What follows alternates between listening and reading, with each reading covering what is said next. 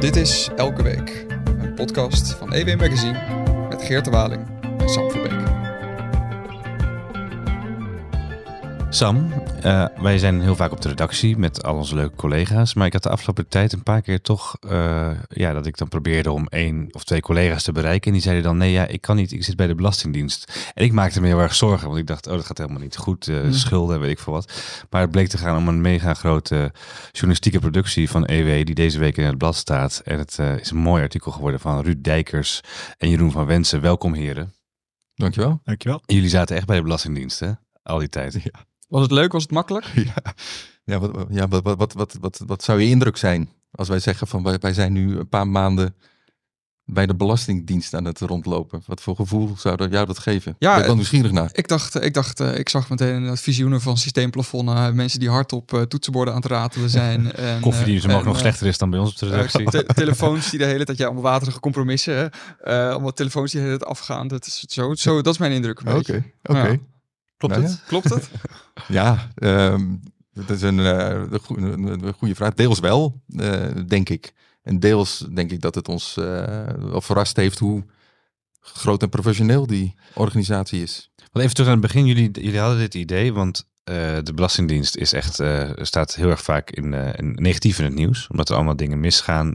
toeslagen, affaire, aangiftes, et cetera, et cetera. Het, gaat, het speelt veel, maar niemand weet precies wat er achter die deuren van de Belastingdienst gebeurt.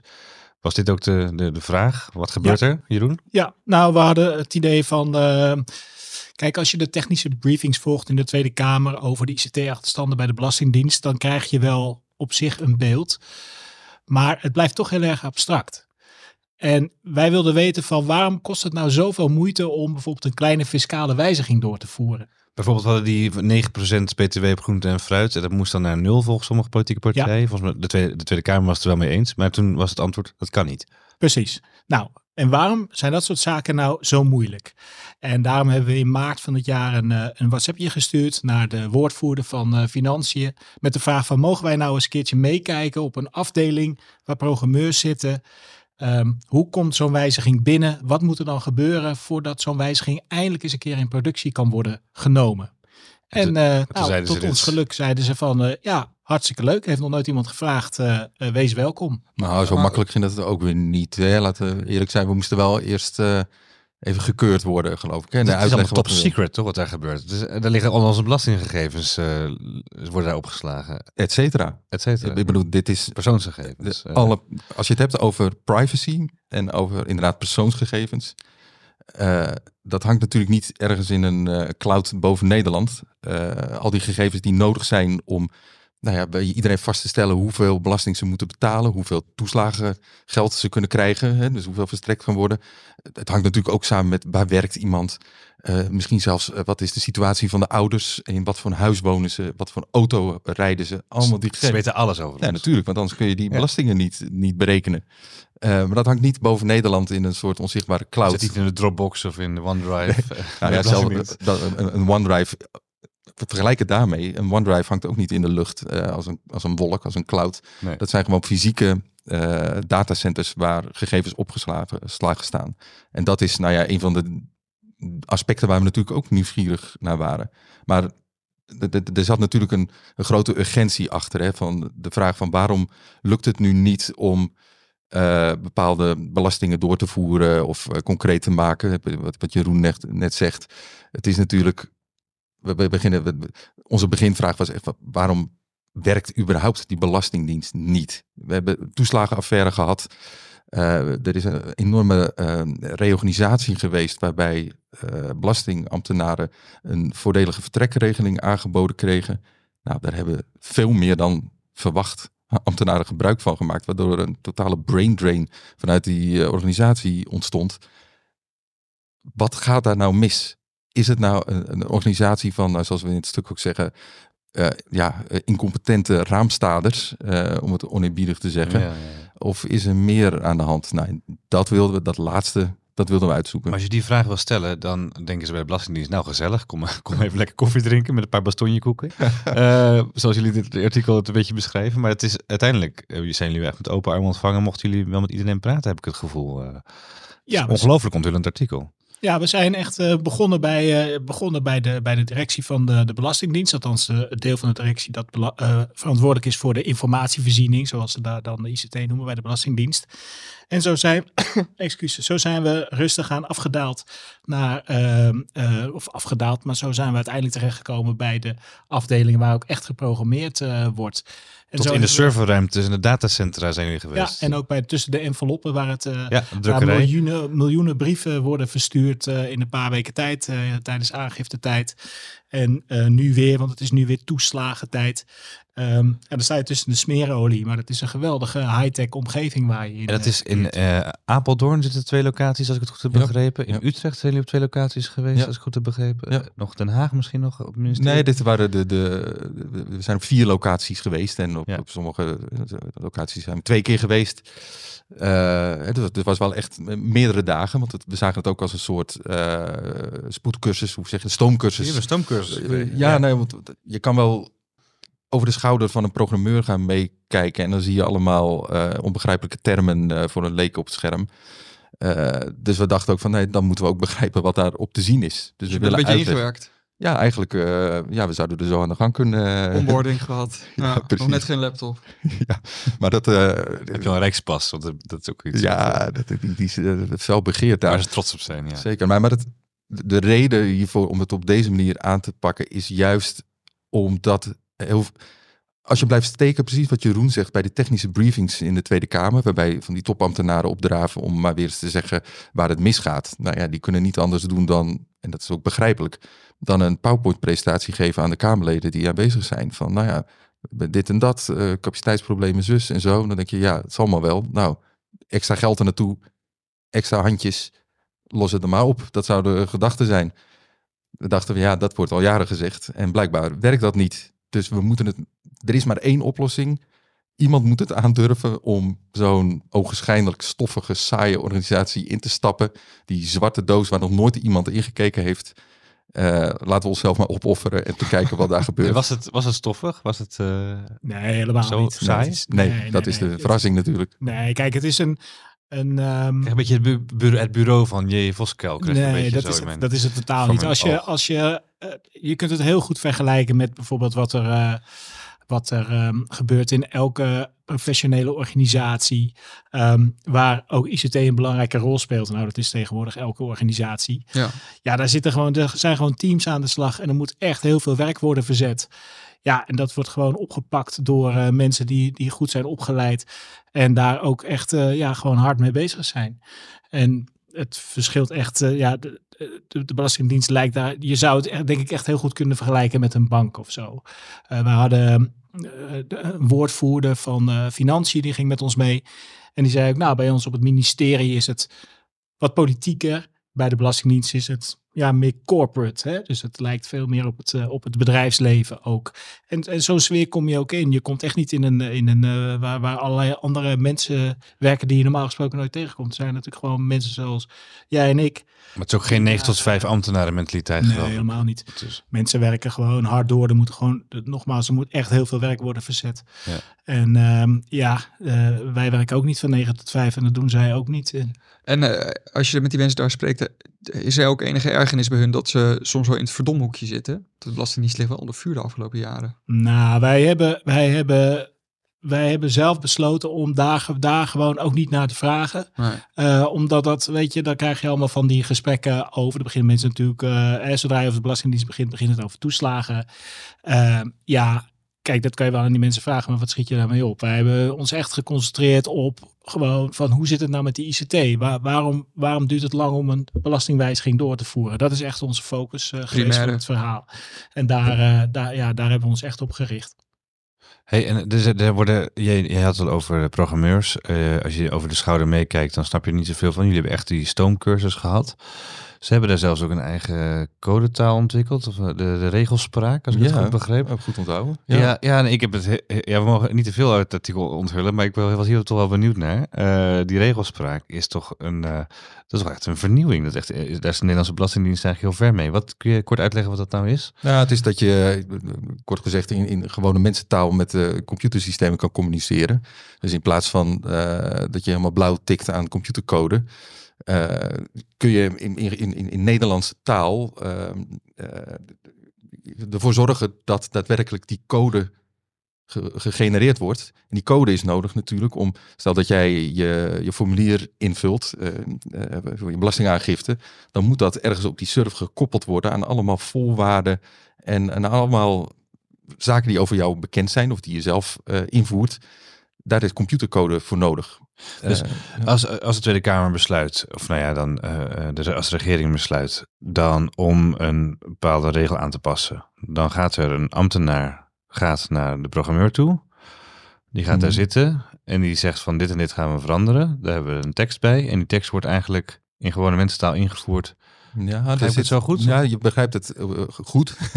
maar er zit dus een, uh, denk ik nog wel een stap voor, of misschien dat je die wel bedoelt hoor. Dat is zeg maar de stap inderdaad van de ambtenaar die iets bedenkt, of die een juridische tekst of een wet misschien zelfs uitschrijft. Ja.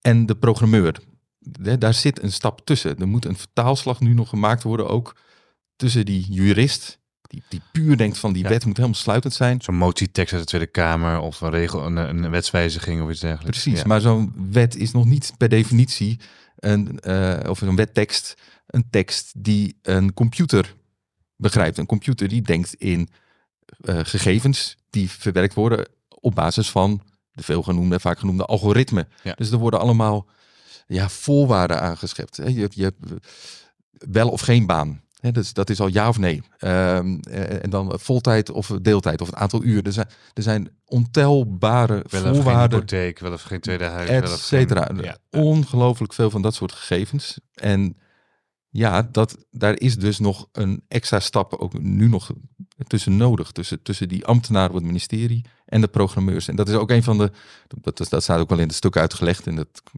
lees het vooral. Ja. Uh, daar valt een winst te behalen. Grappig. En eh, ik vond dan zo dat high-tech gedeelte van die datacentra en dan het programmeren. En dat eigenlijk, dat, dat vond ik toch wel best wel indrukwekkend. En tegelijkertijd schrijven jullie ook, er zijn 900 uh, uh, applicaties, 900 programma's, softwareprogramma's uh, op de, die de Belastingdienst hanteert, 900. Die zijn allemaal op een hele ingenieuze manier of een hele krakkemikkige manier soms aan elkaar gelinkt. En die moeten ook vernieuwd worden. Er zijn systemen die al tientallen jaren, vanaf de jaren 80 al door al draaien. En, en waar onze gegevens als burgers of bedrijven in zitten. Ja. En die moeten langzamerhand vernieuwd worden. Er gaan mensen met pensioen die nog die de oude programma's begrijpen. Er komen nieuwe mensen die dat niet meer doen. Ja. Dat is enorm. Dat is een continue vernieuwingsslag die ze moeten maken. Nou, eigenlijk wat je nu, als ik daar antwoord op mag geven, wat je nu eigenlijk noemt, want je zegt het nu eigenlijk als vraag of als een opsomming. Eigenlijk benoem je hier een, een ramp, zowat. Ah. Je benoemt een ramp. Het, het, het gaat hartstikke. Het gaat fout. Het gaat hartstikke fout. Die, er, zijn er zijn computersystemen uit de jaren 70 zelfs nog, of een computertaal. Er zijn computersystemen uit de jaren 80 en 90. Er is niemand meer te vinden uh, die daarmee kan werken of die het ziet zitten om die, nou, zoals ze dat noemen, archaïsche uh, talen en softwarepakketten uh, te leren. Of waarom zou je een studie informatica gaan volgen uh, met specialisatie computertechnologie en taal uit de jaren tachtig. Nou ja, voor zijn natuurlijk altijd wel. Een soort Latijn en Grieks alleen ja, nou ja, digitale vormen zitten. Misschien, ja. misschien zit hier wel een verdienmodel. Komt bij klassieke talen komt dat binnenkort als eh, extra richting. Uh. Klassieke computertalen. Wow. Ja. Klassiek coderen. Nee, maar, goed, maar, dit echt, je zegt een ramp. Ja, natuurlijk is dat een ramp. Want ik, als op een gegeven moment al die kennis weg is, als de mensen verdwenen zijn die die weten hoe de computers werken, waarin alle gegevens van iedereen zijn opgeslagen. Die systemen zijn noodzakelijk om belasting te kunnen innen, om belasting te kunnen verdelen, om belasting uh, toeslagen te kunnen uh, verstrekken, om alles te controleren, om het veilig te houden. Je kan niet zeggen van we gooien gewoon ChatGPT erover en laat die maar alle software programmeren, want dat, dat, dat, dat, dat is bijna krankjorum. Als daar je is toch veel te gevoelig veel voor. te gevoelig voor. Dus je hebt mensen nodig, altijd nog. Dat is ook een grote valkuil, een misser van heel veel mensen die denken, ja, maar je kan toch automatiseren, dan doen computers het wel. Maar wie moeten die computers maken? Wie moeten die computers veilig houden? Wie moeten de invoer regelen, de uitvoer? Als die mensen er allemaal niet meer zijn, dan, nou dan kunnen in ieder geval geen nieuwe wetten meer bedacht worden. En, en eigenlijk zijn we dat stadium nu al voorbij. En nou Jeroen, jij weet het beter dan ik, maar uh, er zijn nogal wat amendementjes onlangs aangenomen, geloof ik. Hè? Dat is een van de redenen waarom dit artikel ook zijn gaan schrijven. Omdat nogmaals even over die technische uh, briefings. Dan komt telkens dus naar voren van we moeten nu echt gaan moderniseren. Uh, we hebben geen ruimte voor om andere dingen te doen. We moeten gaan moderniseren, want anders komt gewoon de heffing in gevaar. Gaat om de, en het, er zijn dus en er 900, moet 400 miljard gegeven worden aan ja, belastingen. Dit, dit, jaar, of komend jaar komt er 402 miljard euro binnen volgens de ramingen. Hè? Dus het gaat om heel veel geld. Um, je had het net al even over die 900 computerprogramma's. Daarvan zijn al een, is al een groot deel vervangen door moderne architectuur. Dat, dat is allemaal prima. Alleen de grote heffingssystemen, omzetbelasting, loonheffingen, die draaien nog op software van 50 jaar oud. En daarvoor zijn dus inderdaad geen programmeurs meer te vinden. Nou, dat moet je vervangen, zo'n systeem. En je kunt niet naar de winkel lopen en zeggen: Doe mij uh, Microsoft uh, loonbelasting uh, 1. versie 1.2. Zo werkt dat niet, hè? want er is maar één Nederlandse loonbelasting ja, dan moet je, dat, dat moet je zelf ontwikkelen of in samenwerking met leveranciers. Maar dat, dat, dat kun je niet kant, kant Dat is een gigantisch werk. Dus is een gigantische klus. Ja.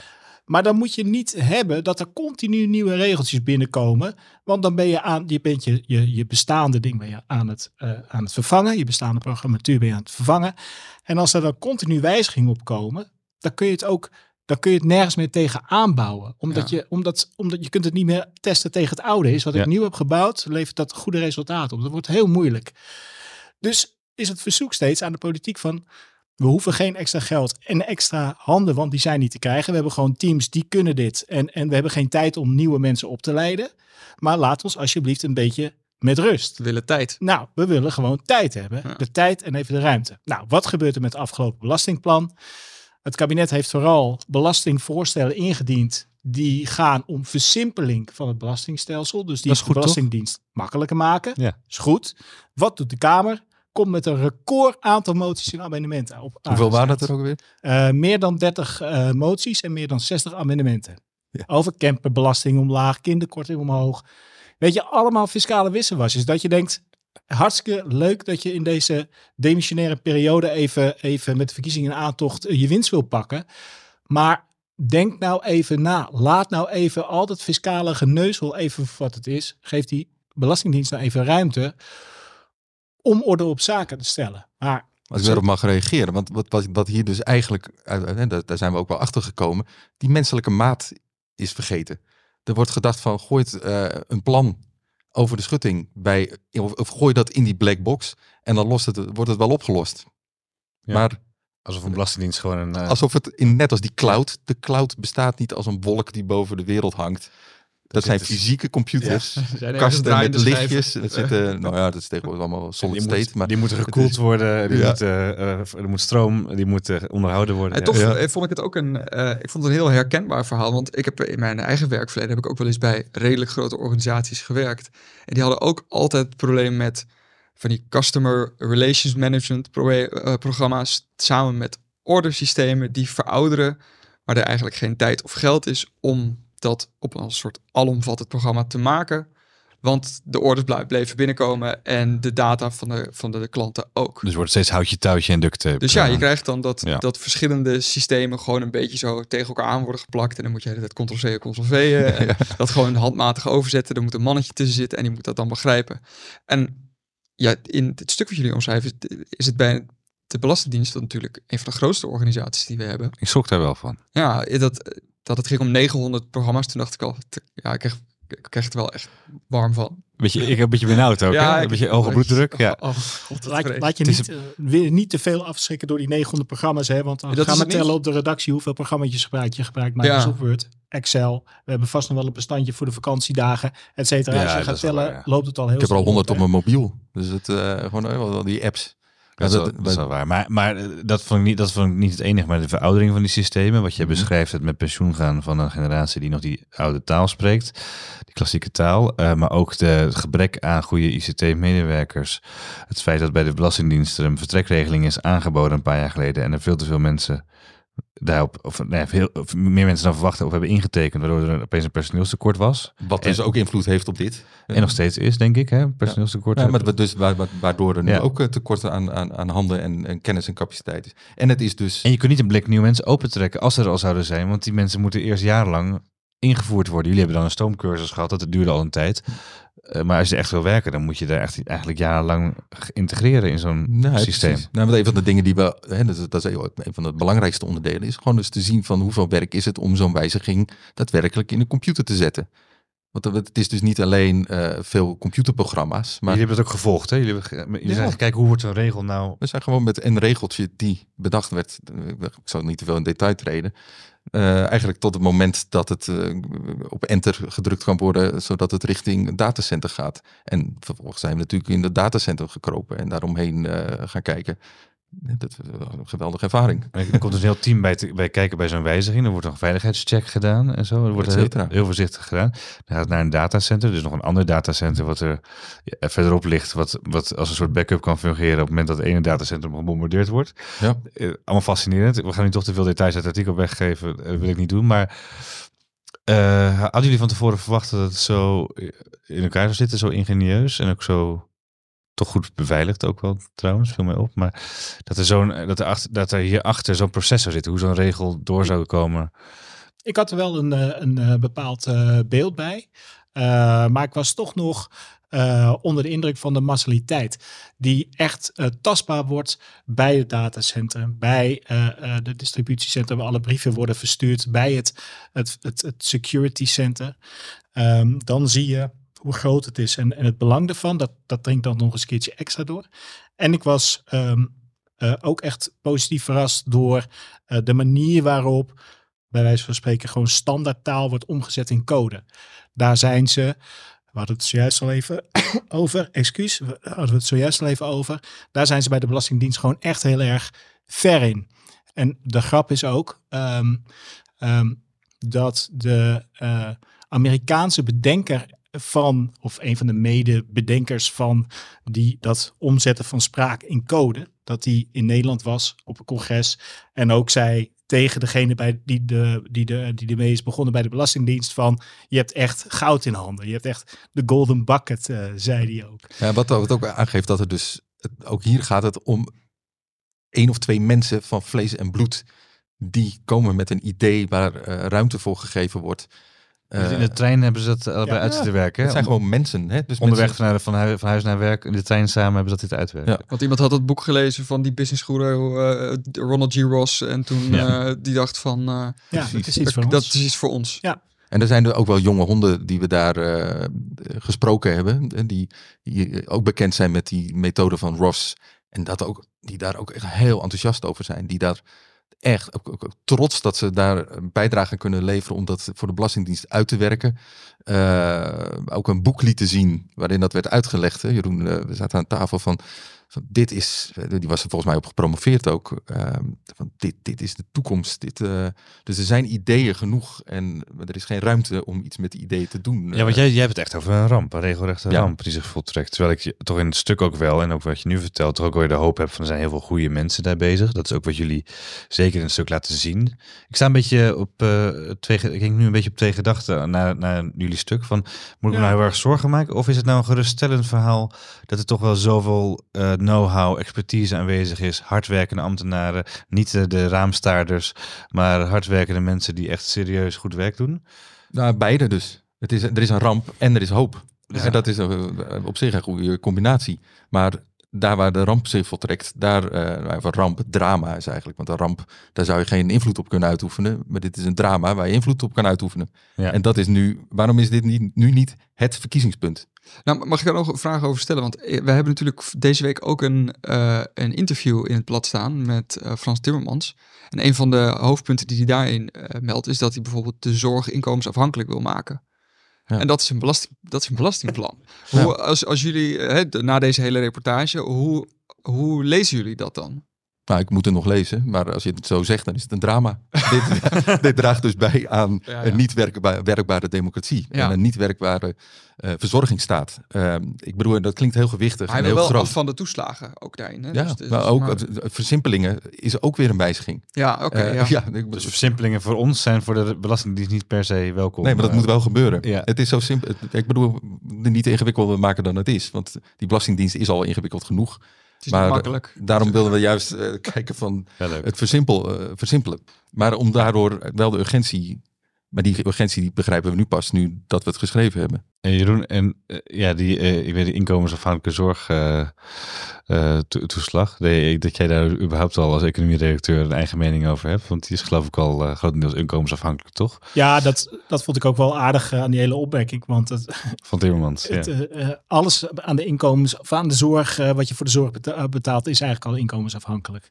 In de vorm van je premies die je via je werk betaalt. Precies. Uh, en, uh, en, en, de, en de premie die je aan de verzekeraar betaalt, die wordt deels weer gecompenseerd via wel of niet de zorgtoeslag. Voor lage inkomens. Dus ja, uh, ja ik zag niet helemaal het nieuwe ervan in. Ik dacht, ik wil je dit punt nog laten maken, wat jij een keer ook op de redactie noemde, van dit is eigenlijk onzin van Timmermans. Maar, het, maar als je dat zou willen, als je het nog verder zou willen doorvoeren, dan zie jij nu al de rode vlekken in de nek verschijnen van de mensen in Apeldoorn en Utrecht die jullie hebben gesproken denk ik. Ja, maar dat, uh, maar dat doen uh, alle partijen komen met voorstellen die, uh, die, die wel rode vlekken moeten, moeten opleveren bij de Belastingdienst. Want het, het gaat maar door. We hadden het net over die 30 moties en 60 amendementen. Um, maar ondertussen zijn er ook nog allerlei andere gremia in de Tweede Kamer waarin wordt besloten over de Belastingdienst. Um, dan gaat het bijvoorbeeld over het ondernemersklimaat in Nederland. Is dat nog goed voor start-ups? En dan uh, wordt er op een achternamiddag wordt er dan even voorgestemd uh, voor een een of andere faciliteit.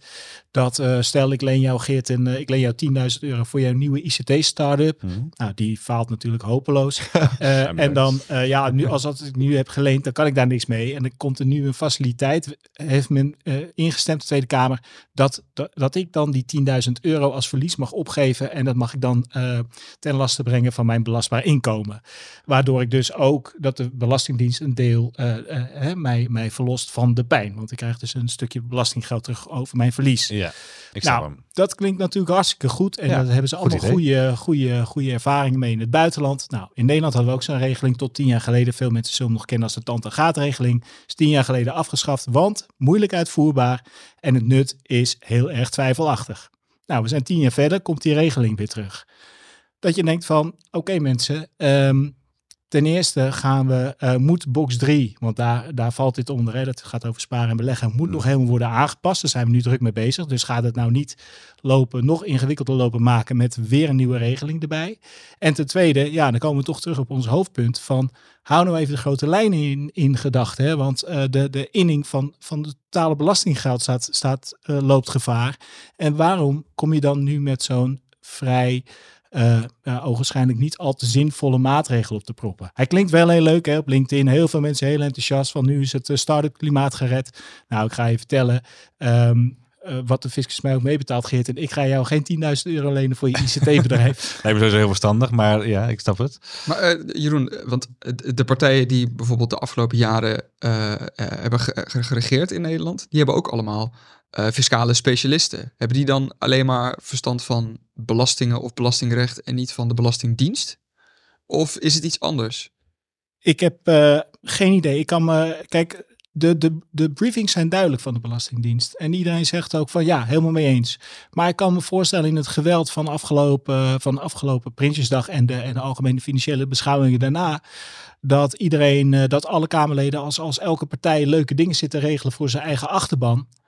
Ja, dan kan je niet zeggen, ja, maar ik doe hier niet mee, want, want de Belastingdienst. Ja, als je, als je dat gaat, gaat zeggen in de, in, de, in de Kamer met de verkiezingen aantocht, Word je heb je gewoon een slecht verhaal, word ja. je uitgelachen. Maar ik heb, en ik heb ook wel een puntje daar, want even uh, advocaat van de duivel in dit geval, als de duivel de democratie heet. Um, je moet toch ook gewoon kunnen besluiten dat ik wil, ja, wij willen met z'n allen die rare 9% belasting op gezond uh, voedsel willen wij naar 0% uh, Ruud. Dat is dan toch gewoon, dan moet het, ja, is het zo? Dan moet de belasting het toch maar gewoon regelen. ja, ik bedoel, Regel het dan toch gewoon? Dat is toch dat is wat de democratie wil? Uitvoering. Nou, kijk, ik denk dat, dat Uitvoering, ja. de, de, wat mij betreft kunnen daar op basis van wat we nu uitgezocht hebben twee dingen over gezegd worden. A, zou dat op een gegeven moment misschien best wel weer kunnen als het weer op orde is. Maar het is nu niet op orde. Dus je gaat een kapotte computer lopen programmeren eigenlijk met al je mensen. Dus dat is A. En B, zal dit inderdaad wat creativiteit vragen van de politici? Is belasting het enige instrument om je doelen te bereiken? Zijn er niet kom op, wees eens creatief. Kom eens met wat, kom eens met wat anders dan weer uh, een, een of andere toeslag.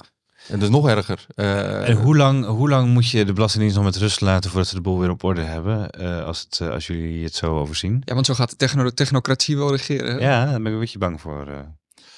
Ja, dat, maar de techno natuurlijk regeert de technocratie. Kijk, je kunt allerlei leuke dingen verzinnen. Wij kunnen de, de, het beste belastingstelsel ter wereld verzinnen. Maar we hebben met, met, met één heel belangrijke beperkende factor te maken. Het moet wel uitvoerbaar zijn. Ja. En de afgelopen twintig jaar is die uitvoerbaarheid compleet genegeerd. En nu heb je een totaal uh, ja, uitgewoonde belastingdienst, om het maar even heel plat te zeggen. Ja, dan, moet je, dan kan je wel zeggen van ja, dat is uh, democratisch niet helemaal eerlijk. Nee, dat is het ook niet. Maar het is wel de, het is wel de waarheid. Toen een beetje aan ons denken aan wat er met defensie is, met, met de krijgsmacht is gebeurd. Pang pang. Ja, pang pang inderdaad. Nee, ja, dat, dat, het, uit, het uitkleden jarenlang en vervolgens elke keer weer nieuwe eisen stellen en dan zeggen, oh maar nu willen we dat en nu willen we dat. Ja, en, en, en uh, we willen munitie hebben, maar er zijn geen munitiefabrieken meer. Of er dus, zijn geen, er niet genoeg specialistische soldaten meer, of, of inderdaad uh, productie. Dus dat, dat doet een beetje daaraan denken. Maar dat is toch de wispelturige overheid, wil ik zeggen. Dus elke keer weer andere eisen stellen, dan weer bezuinigen, dan weer mensen ontslaan of met ontslag laten gaan. Dan weer uh, heel veel nieuwe mensen aannemen, zodat de boel verstikt met alle mensen die niet precies snappen waar ze mee bezig zijn. nieuwe systemen plakken op oude systemen. Is dat, is dat, is dat is het een politieke fout, politiek bestuurlijke fout geweest? Ja, ik denk dat dat voor heel veel thema's geldt natuurlijk. Dat het uh, altijd uh, maar vier jaar vooruit gekeken wordt. En, uh, en, is Mark, en is ook Mark Rutte de schuld hiervan? Ja, nee, nee, of, of er wordt wel verder met, met, allemaal visierapporten en, en, strategieën worden plannen bedacht. En iedereen weet ook dat die na drie jaar weer vaak vergeten zijn. Ja.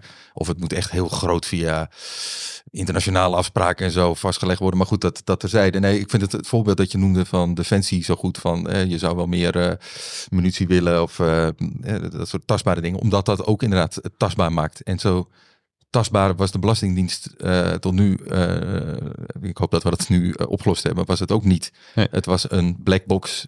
mensen wisten niet eens dat er, je ziet misschien alleen een belastingkantoor, een lokaal belastingkantoor. ik herinner me, er stond er een in Schagen waar ik vlakbij woonde. en daar is een bekende. Of, ja, precies. Ja. Er zijn de lokale kantoren. Maar als, je, als, het goed met je gaat, hoef je daar nooit te komen. Dat scheelt een hele hoop. Als, het, als je in de schulden zit, moet je af en toe daar op bezoek gaan, heb ik wel eens gehoord. Maar... En het andere wat je ziet, is het natuurlijk het invoersysteem op het computerscherm hè, voor de belasting belastingaangifte. Dat is ook al een black box. Want ja, wat zit er achter het scherm? Nou ja. En de, de brieven die op de mat vallen, dat is de Belastingdienst. Maar dat is de Belastingdienst natuurlijk niet. En jullie laten ook, ook alleen al zien waar die brieven vandaan komen. En hoe er wekenlang dag en nacht gewerkt wordt uh, in de drukkerij. Als uh, de toeslagen vlak voor het einde van het jaar uh, bekend worden gemaakt. Hè? Ja. En, dat, wat er dan voor overuren gemaakt wordt. Ja. En, wat, en, en dat, wat zijn enthousiasme er ook bij die medewerkers daar zit om die klus te klaren. Dat is, vond ik heel leuk om te lezen. Ja. Heel praktisch. Ja. Heel tastbaar is het inderdaad wel geworden. Er zijn nog veel meer leuke anekdotes in die ik niet zal vertellen, want mensen moeten echt het stuk gaan lezen. Ja, het is heel duidelijk. Makkelijk is het niet, maar het is wel een heel leuk stuk. Ik wil zeggen, ja, het is, uh, de Belastingdienst maakt het niet makkelijker op, maar jullie maakt het wel leuker op. Dat is, uh, dat is het zeker. Dank. Jeroen van Wensen en uh, Ruud Tijkers, heel erg bedankt. we gaan het stuk allemaal lezen.